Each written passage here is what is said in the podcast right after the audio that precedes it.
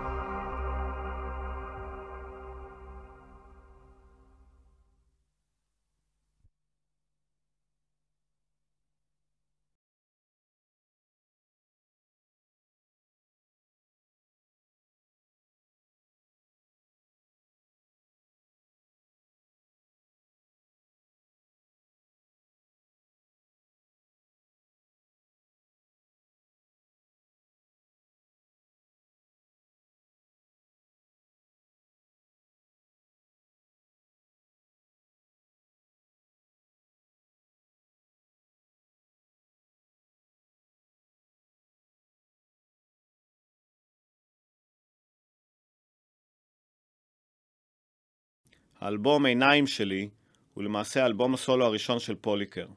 אלבום שנולד די במקרה. בעת חזרה לתוכנית רדיו של רשות השידור, בה היו אמורים להשתתף להקת בנזין וטיסלאם, שמעה העורכת המוזיקלית של התוכנית, ורדה איתי, את פוליקר מנגן להנאתו מנגינה יוונית. הדבר משך את התעניינותה, והציע לו להקליט תוכנית המורכבת משירים יווניים מתורגמים.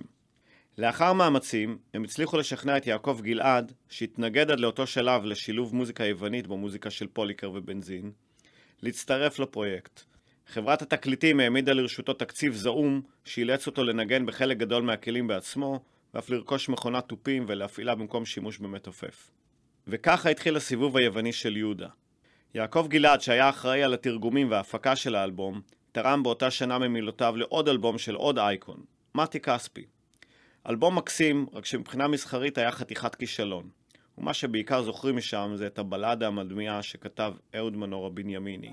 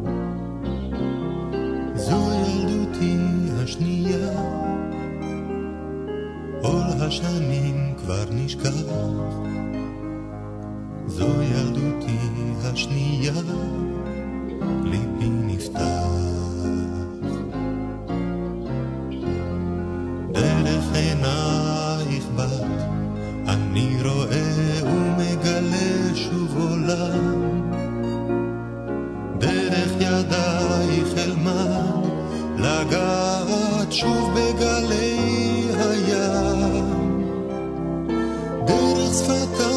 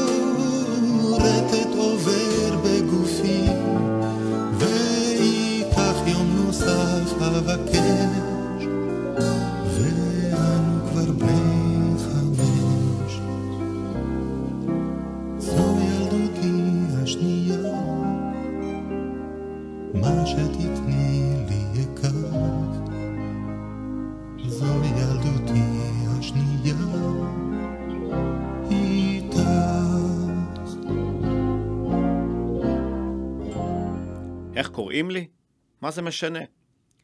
מבחינתך אנחנו כולם דומים. זקן, כובע שחור, שטריימל, מסריחים, גנבים, משתמטים, והכל באוהלה של תורה. אבל כדאי שתכניס טוב טוב למוח הקטן החלול והחילוני שלך. בלעדיי ובלעדי כל החברים הדוסים שלי פה במאה שערים, בבני ברק, בברוקלין, סביר מאוד שלא היית חי עכשיו. ואם בכל זאת התמזל מזלך, אז במקרה הטוב היית יושב כבול באזיקים, ורואה איך שורפים את הבן האפיקורס שלך. אנחנו בעצם הביטוח חיים שלך ושל כל החבר'ה החולניים שלך. ושלא תחשוב שאין לי לפעמים חשק ללכת לים ולשטוף את הפנים והעיניים. לשבת באיזה פאב ולרדת על כמה כוסיות. לטרוף כמה טרפות ושרימפס בשמנת. זה עובר לפעמים בראש, אבל עובר וממשיך הלאה. כי לי יש אחריות עליך. אם בשנת 36 היו קצת יותר דוסים מסריחים ושומרי מצוות כמוני, היום היינו לפחות 15 מיליון עם רוב אשכנזי מוחלט. אז כדאי שתפסיקו לילל על זה שאתם לבדכם נושאים בנטל הביטחון והצבא. יש דין ויש דיין, ויש גם מחירון. כמה שהרמה המוסרית שלכם יורדת, ככה הקדוש ברוך הוא יזנב בכם. עד שתבינו את זה, עוד צפויים לכם הרבה אוטובוסים מתפוצצים, יסעורים מתנגשים, מטעני צעד, תאונות דרכים. אתה לא חייב לענות לי. תענה לעצמך, בלב, בשקט. מה עדיף? לאכול נבלות, לשכב עם גויות, לאכול פיתה בפסח ולעוף כמו טיל בגיל 20 ממטען צד? או ללכת בדרכו של הקדוש ברוך הוא ולחיות כמו קינג? הנה, תראה, סיגר קובאני לא פחות מכובד מהווינסטון שלך. ניו יורק זה הבית השני שלי, לפחות פעמיים בשנה. האירוח על חשבון הרבי והבזבוזים על חשבונך. תשלם לי מאה אלף דולר, אני לא בא אליכם. כל המחלות שלכם אין נגיף יותר גרוע מהתנועה לשחרור האישה. תסתכל לי ישר בעיניים. אני רואה את הקנאה שלך על האישונים. לי אין מושג איך עושים כלים ואיך מפעילים את הגז. אני רק יוצא מהכולל ומרים פלאפון הביתה שיתחילו לחמם את האוכל. הפחד הכי גדול שלנו, שתדביקו לאט לאט את הנשים שלנו בנגיף הפמיניסטי. הנה נתתי לך טיפ. לא בכסף תכריעו אותנו, לא בכבוד, לא בהדר, לא בחתיכות ולא בטרפות. רק בשחרור האישה. אישה משוחררת לא חוזרת. ועוד מעט תתחיל ההתעוררות. כולכם פתאום תבינו כמה רקע העולם שלכם, כמה אתם קטנים כאלה. ואז תזרמו אלינו, נערות של חוזרים בתשובה. תזכור את זה טוב. אולי כדאי לך לקנות היום שטריימל, למה עוד מעט בגלל הביקוש המחירים יהיו בשמיים. אני יש לי כבר סטוקים של קפוטות.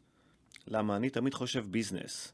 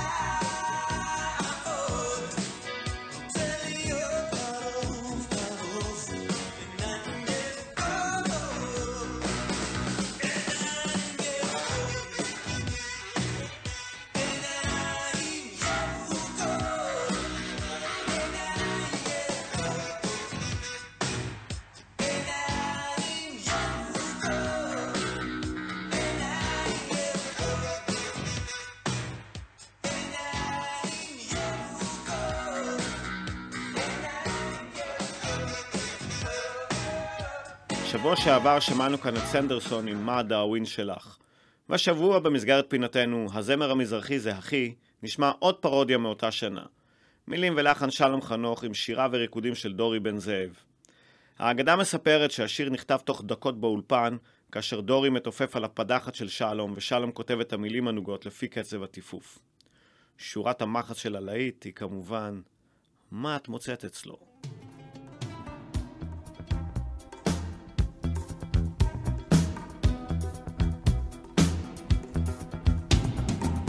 כל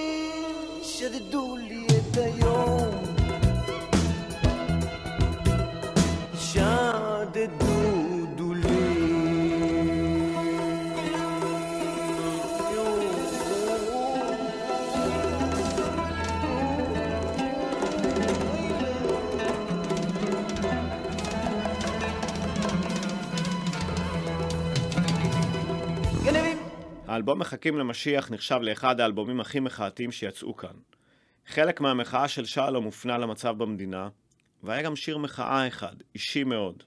בשיר הזה מספר שלום חנוך על עצמו ועל משבר חתונה לבנה. בתקופה שאלבום חתונה לבנה יצא, הוא זכה לביקורות רעות, בעיקר בשל אופיו הרוקיסטי, וכולם אהבו את שלום חנוך השקט. אז איך זה השתנה לנו זה? שבר את החלום בכוח. בחתונה לבנה, שהיה כישלון מסחרי כשיצא, הפך להיות אחד המושמעים והחשובים עם הזמן. או כמו ששלום שר לנו, זה נפל כמו פצצה וגרם לאסון. הוא ודאי לא מצא את הזמן הנכון. אחרי המבול נזכרו באיחור לצרוח.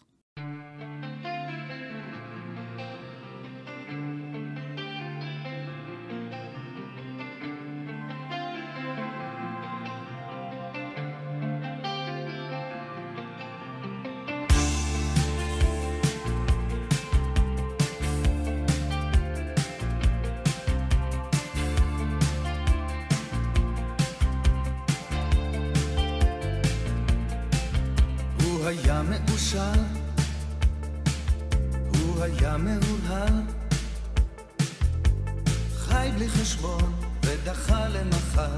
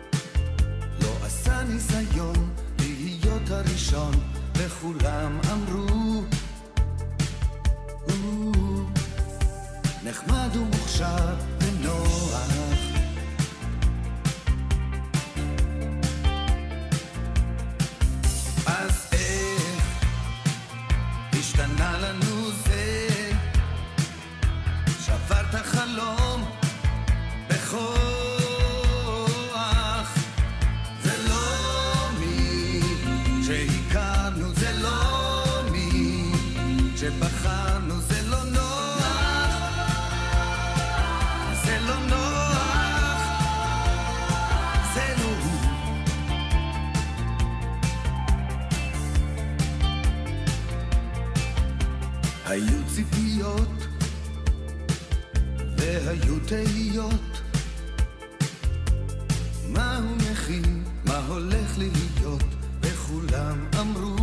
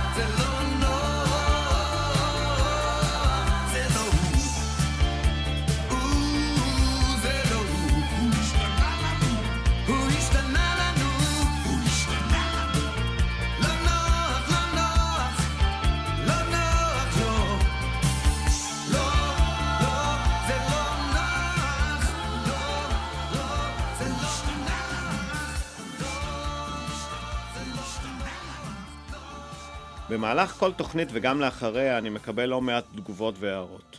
הערה שחזרה על עצמה כמה פעמים היא איך אתה מתעלם מהדו-קרב של אותן שנים בין עופרה לירדנה?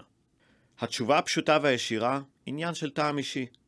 אבל לקראת התוכנית על 85, קפץ לי לראש הזיכרון מפרויקט שהיה נהוג באותן שנים, השירות רום. יום שידורי מיוחד שבו משנוררים מהעם את מעט הכסף שנותר לו בכדי לממן את הצבא שלנו. כולנו תרמנו, לא כי זה חשוב, אלא מהלא נעים. בכל זאת צבא העם. ככה היו גם היוצרים והזמרים אז. עורכי התוכניות ברדיו היו פונים לזמרים שיכתבו שיר במיוחד לשירות טרום, ונראה את האמן שיסרב. וככה נולד השיר ההוא של ירדנה, שהיה שיר השירות רום של 85. רחל שפירא שכתבה את המילים, סיפרה שבמקור יש בית נוסף. לא הכרתי אותו. הוא אינו מופיע בגרסאות שהופצו אז לרדיו, ולכן אינו מוכר בציבור. והבית הסמוי מהעין נראה לי כל כך רלוונטי גם אחרי 35 שנה. ויד סמויה כמו אוספת את כל המכאובים. אף משאלה לא מתעייפת לראות זמנים טובים. למצוא שמחה בתוך העצב, לחיות בין אוהבים. אם קרובה את שעת החסד, היכנסי לכאן ושבי.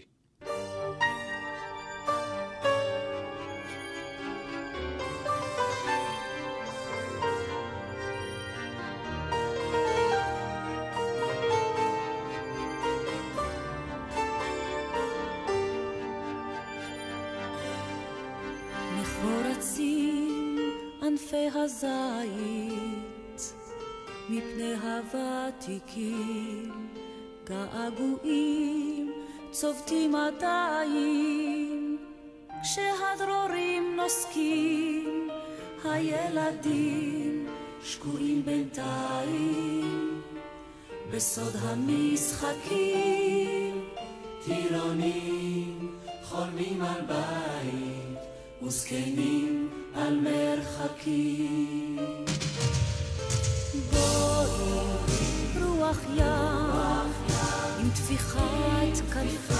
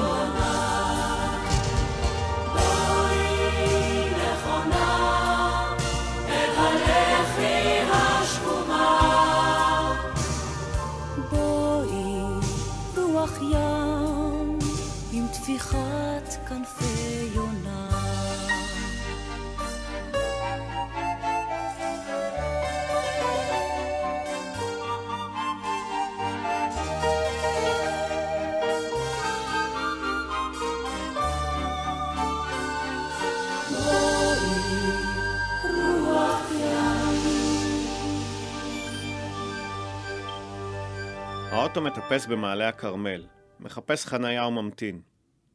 היא תכף תצא מהעבודה בשמלה פרחונית וחיוך שממיס רודן סובייטי. אני מוצאת סוכריית תות, למקרה שתהיה כאן נשיקה. היא נכנסת לאוטו. ריח התות של הסוכריה מתגמד מול ריח הקסם שלה. נשיקה על הלחי. עוד סוכריה מבוזבזת. נוסעים בחלונות פתוחים לכיוון רחוב זנוח, לראות דירה להשכיר, לא הרחק מהאוניברסיטה. עוד יום ארוך מחכה לנו, היא לוחשת לי בחלום. השילוב הזה של דירה מג'ויפת ורעב של תשע שעות מזכיר קצת את הפליטים מרואנדה. אנחנו מידרדרים לנו במורדות חיפה עד לחוף הים, למצוא בודקה עם השרימפס הכי טוב במזרח הקרוב, והכי קרוב שאני יכול להגיע אל הרחוקה ההיא, היפה מהכרמל. ריח השרימפס וטעם של עוד. הידיים נפגשות. היא רכה, נעימה. אני זורמת, היא אומרת לי בחלום. ואני מופתע שמדובר בשנות ה-80 הפרועות. בחלומות הכל זורם, אני מנתח את עצמי בדיעבד. משם אנחנו מפליגים לבר חיפאי ואחריו לעוד אחד. בסוף הערב עולים שוב לכרמל. ככה זה אצלה. עליות וירידות, רכבת הרים, לונה פארק, עוד מעט נקיץ מן החלום.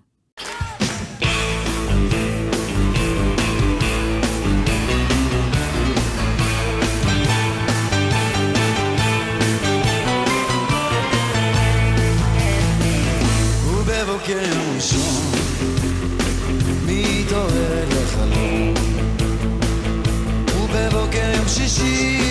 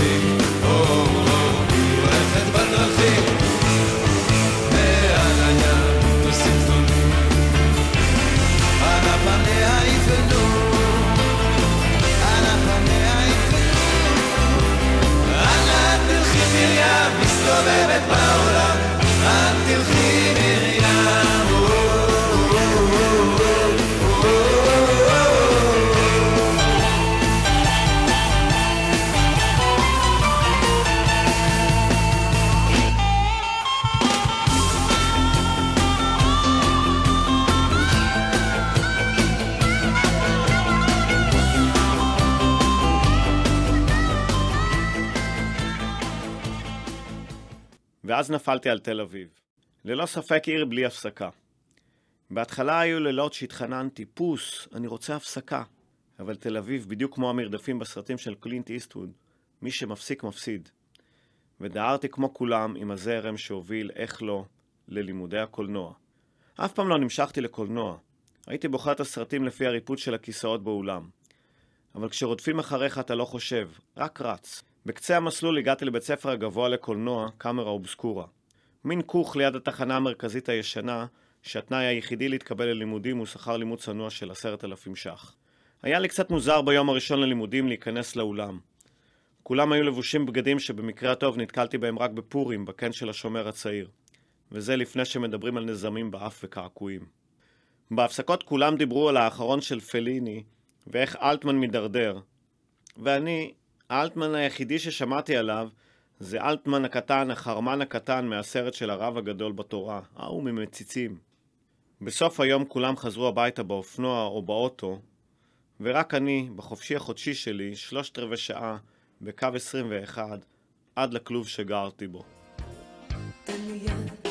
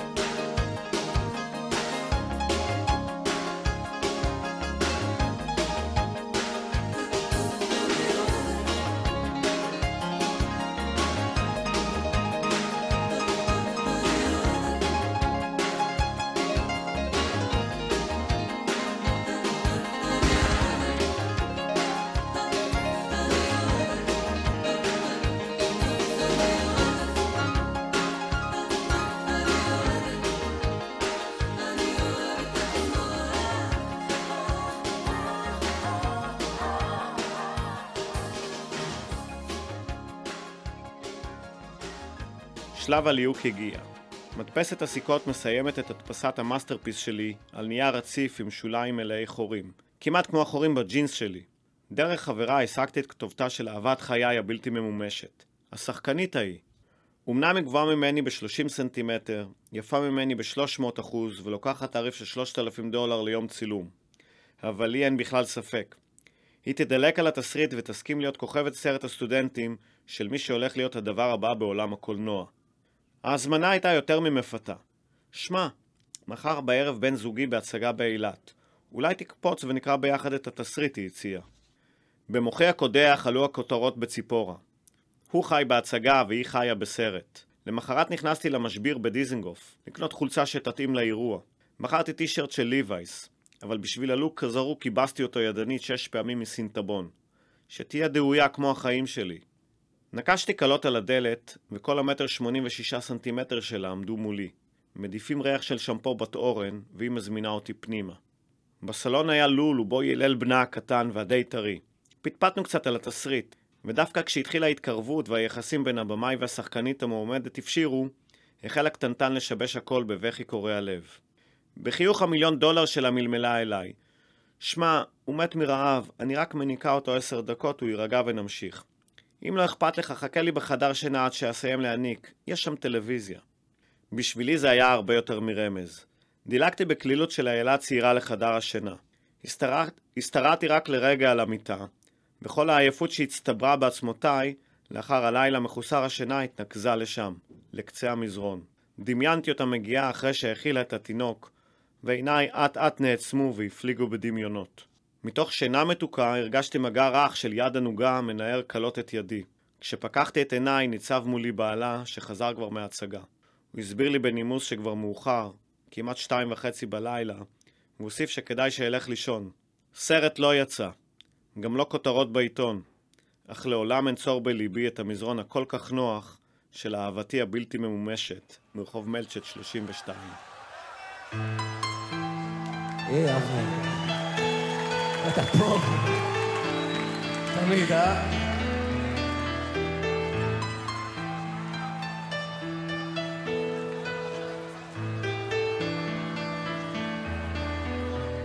את השיר הזה, את המילים שלו כתבה אורלי זילברשץ, בנאי. לפני הרבה זמן.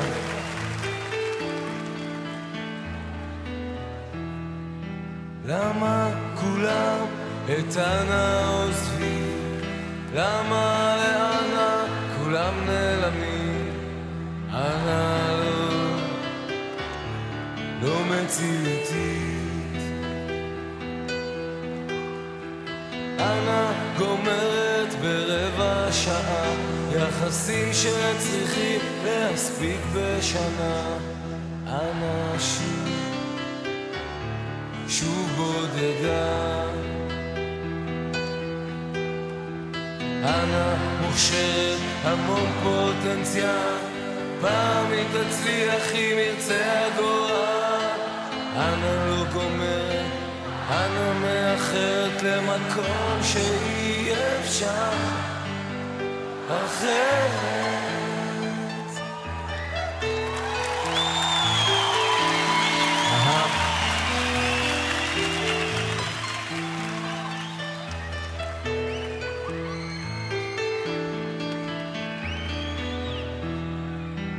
אנה אומרת, קשה לי לגדול. אנה שואלת, למה לסבול? אנה לא, לא מבינה. אנה חשבה שמותר לבחור, וכך מן הסתם נשארה מאחור. אנה פתאום נבהלה.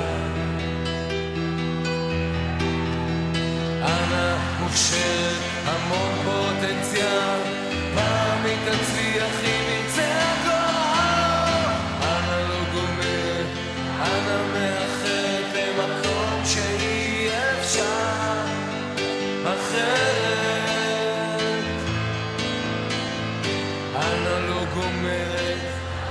מאחרת למקום שאי אפשר אחרת.